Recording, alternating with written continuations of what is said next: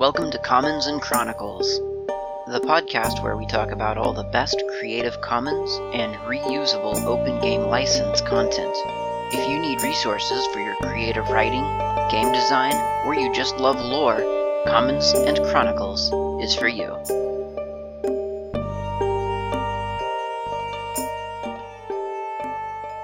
Hi everyone, this is Commons and Chronicles, and in this episode we're going to talk about, we're going to finish up the Chromatic Dragons, at least the ones uh, from Wizards of the Coast, and from TSR before them, obviously. In this episode we are going to talk specifically about the Red Dragon. And the Red Dragon, I think rightfully, is the top of the tier in the Chromatic Dragons. I say rightfully because to for, for most people's introduction to Dungeons and Dragons, I feel, at least historically, it was the Red Dragon, right? Because that was on the Red Book.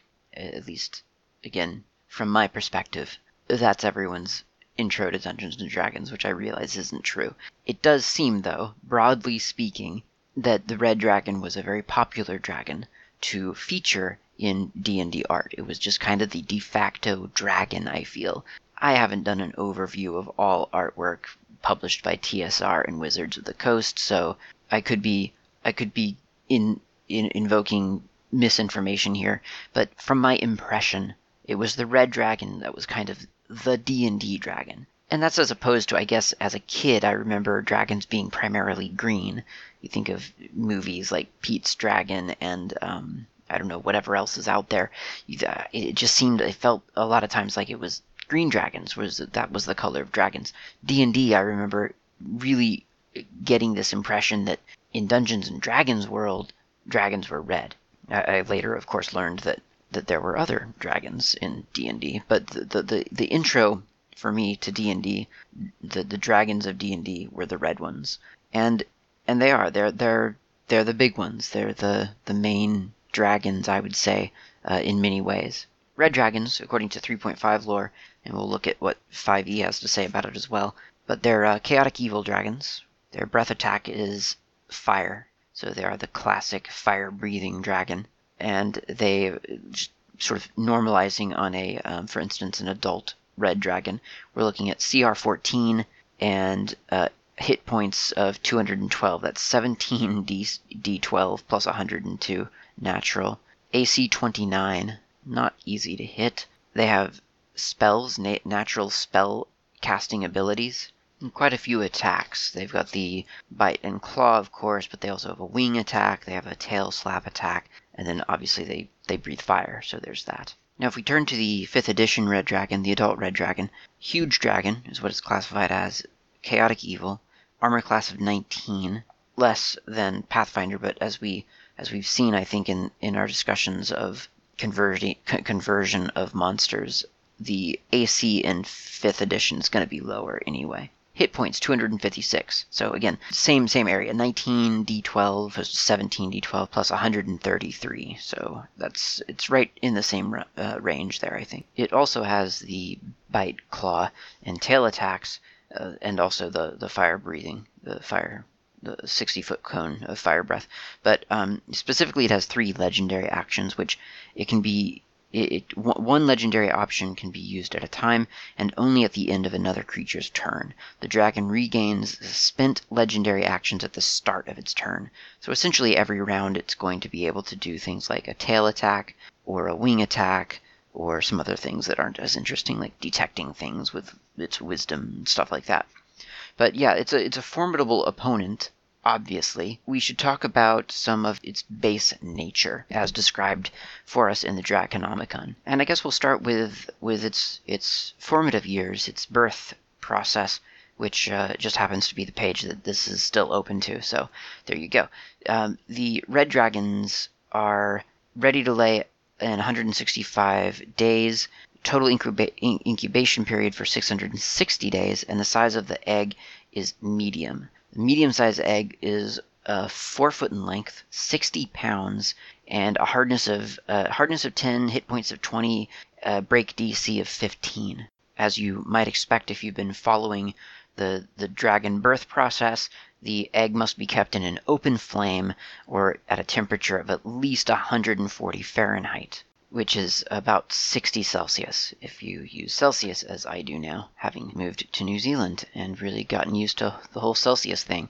Okay, so that's um, that's their sort of sort of birth process. Let's talk about the the the typical red dragon, what you would expect if you were to encounter one, what kind of interests they have, what kind of lairs they dwell in, and so on. Red dragons love the mountainous terrain. That's that's their primary dwelling. So they're not out in the deserts, they're not down in the swamps. They like the mountains. They they will settle for hills, but primarily they they do prefer to perch. They perch high above everything. They survey they survey what they consider their domain, whether the surrounding area agrees with them, whether that, that that's their domain or not is a different question. But that's that's what they prefer to do. This does bring them into conflict at times with other dragons who sort of like that kind of terrain. So you could imagine a white dragon and a red dragon coming to blows over over the ownership of a of a specific region simply because white dragons obviously really prefer the, the, the mountain peaks with the snow on them uh, and and red dragons would probably could, could you could see a red dragon considering that part of part of its mountain range, not not the white dragon's mountain range. Uh, then again, the white dragon might be hidden well enough that the red dragon wouldn't even notice that it was there. You'll also see copper dragons clashing for for the red dragons uh, for territory simply because again the the same kind of terrain is is something that appeals to both. You'd find a red dragon when it's not perching out in the open surveying its domain deep within a cave. So this is straight out of J.R.R. Tolkien. Arguably, this is very much the Smaug type of type of dwelling. It's a deep cave. They they prefer that it's well heated and and at least well insulated, but but but the closer to a volcano that they can get, the better. And in fact, if we consult the fifth edition uh, uh, write up about the red dragons, it, it, it has a bunch of lair actions associated with with red dragons. Uh, it says caves with volcanic or geothermal activity are the most highly prized red dragon lair, and and you'll have things like uh, magma eruptions from a point on the ground that the dragon can see within 120 feet, creating a 20 foot high, 5 foot radius ge- geyser of lava. Essentially, uh, a tremor shakes the lair for a 60 foot radius around the dragon. Volcanic gases form a cloud in a 20 foot radius sphere. So it's it's um it's pretty rough going if you trespass upon a red dragon's dwelling. I think you're you're in for a lot of environmental obstacles. You will also get, according to the fifth edition manual, uh, monster manual, you get regional effects as well. So you've got small earthquakes that are common within six miles of a dragon's lair. Water sources within a mile of the lair are supernaturally warm and tainted with sulfur. Rocky fissures within one mile of the dragon's lair form portals to the elemental plane of fire, allowing creatures of elemental fire into the world to dwell nearby. So really, really nice touch of of lore in the fifth edition monster manual. I really like those those touches that they throw in for for the the lair, sort of the the, the dwellings of, of, of dragons. It's it gives a lot of flavor. It, it communicates to the DM what kind of extra touches to throw in as they describe a party nearing the the dwelling of a, of a red dragon or, or of any dragon really. The red dragons are meticulous in their hoarding, in their in their collection of wealth. They know the exact amount that they have. They know the exact location. They know the exact value. And again, I, I feel like this is a bunch of stuff straight out of Tolkien. Uh, I could be I could be like I could be imposing that upon it, but I feel like this is exactly Smaug, uh, knowing just in just sensing that that Bilbo has has taken like one object from from his stash. So it's uh, it's straight out of that for me at least. That's that's kind of how I see it. And they they're very greedy red red dragons. They are they are um, they want they want all the wealth for themselves. No question about it. That's that's what they want. The sizes of red dragons we're looking at for for instance a huge, which in fifth edition it, it identifies an adult as huge.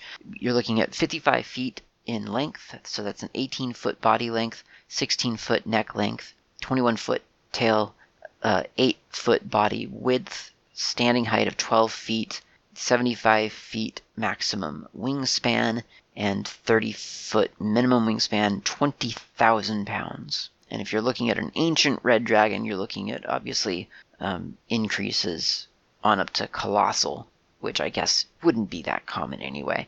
But colossal can get truly colossal 150 foot wingspan, 22 foot standing height, and so on. Red dragons are quite, I would say, prideful. They have a, an inherent need to be sort of at the top of the, of the chain, whether it is among all living creatures or whether it is among the wealthy or whether it is among other red dragons. So they will they will hear with great interest news about other red dragons to kind of keep tabs on how how the I guess the Joneses are doing, right? The other how's the neighbor doing? And am I doing better than them? Courtship obviously can be, or as you could imagine, can be a, a, a rather dicey um, experience. Um, most most would be mates for a red dragon are also potential rivals. So it's not really super easy to sort of get together long term uh, to to mate as a red dragon. And after after mating, the the younger in the relationship is generally left to guard the eggs. It doesn't matter the gender; it's it's just the the experience and age of the dragon. And once they've hatched, the red wormlings are left pretty much to fend for themselves, which again isn't all that surprising because I think everything to a red dragon is is sort of a rival, which is a tough life, I imagine, but that's that's the path by nature that red dragons walk. And they're in combat they are they're quite a clever opponent. They're they're very tactically intelligent. They're smart about how they fight in other words. So they they keep aloft. They fly a lot. They're not the kind of dragon who's to swoop down and try to terrify you just with its with its with its physical presence confident that you can't hit it. it. It's it's smarter than that. It will stay aloft and attempt to kill you from above, which certainly if you are if you've ever played D&D, then you know that that flying opponents are are definitely difficult to to hit. It is just logistically difficult to to hit something that can swoop up and away from you out of range after each attack. I mean, again, to cite Tolkien, it would be it is analogous to trying to kill Smaug, right? You've got all the archers on the ground volleying arrows at it and they're just bouncing off of its of its skin, which I think is one of the most direct the, the, the most obvious kind of examples of how AC works. You, you've got an archer on the ground, you've got a dragon way up there. You roll maybe a five. You can assume that your arrow didn't even reach the dragon at all. You roll a 19 for a total of something like, I don't know, 25, let's say, with some kind of bonus. It still doesn't hit. You can assume that the arrow reached the dragon and has bounced off the scales. It's that, what is it, that, that, that 29 oh, in 3.5, I guess it was just what what was it 19 in fifth edition. So whatever it may be, it's it's that it's that target number that you're hitting where you're actually doing some damage to this this this creature. Not easy, not easy to do, not easy to to to reckon with. So they're they're they're attackers, but they're smart attackers. They're not the ones who are going to try to just bowl you over because hey, it's a dragon but it's also not one who is sneaky and and plotting like a blue dragon, for instance, lying in wait under the sand, or a green dragon blending into the forest, tracking you, and that sort of thing. It's it's it's out there, it's attacking, it's up there and attacking, and uh, it it's not going to relent really under any circumstance, as far as I can tell from from the descriptions that I've that I'm reading in the monster manuals and the Draconomicon, I don't see that retreat at any point is an option. Um, that that comparing it to something like, uh, for instance, a, a, blue dragon, which will retreat eventually if, if it has to to preserve its own life. Whereas red dragon, I'm not, I'm, I, I don't even get the sense that they necessarily have have the capacity to admit that they're not going to win in the end. That's just my take on it based on what's written, but that's kind of that's the feel that I get.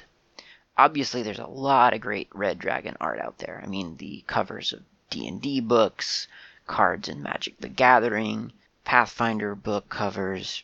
There's just so much out there in the D&D landscape of, of red dragons because I, I do again feel like they're kind of the default D&D dragon and that brings a certain amount of affinity uh, for the red dragons for me. Maybe for other people not so much. Maybe it's something that I've noticed that other people haven't noticed. Maybe it's something I'm making up. I don't know.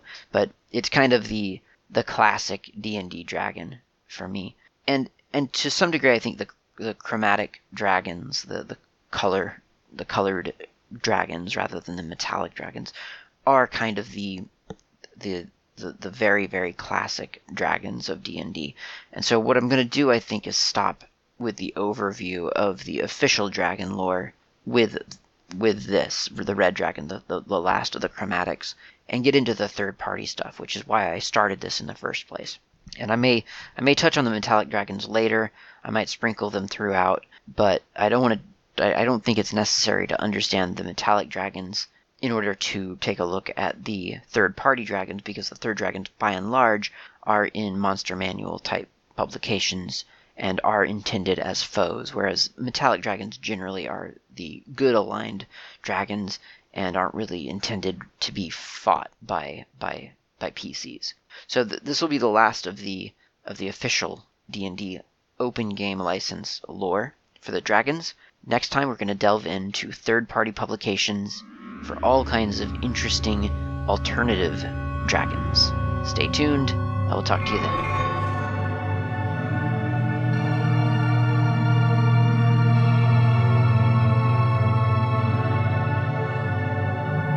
That's it for this week's episode. Thank you very much for listening. My name is Klaatu. You can reach me uh, via email at klaatu at member.fsf.org you can also usually catch me in IRC as Not Klaatu. I'm on the Freenode network.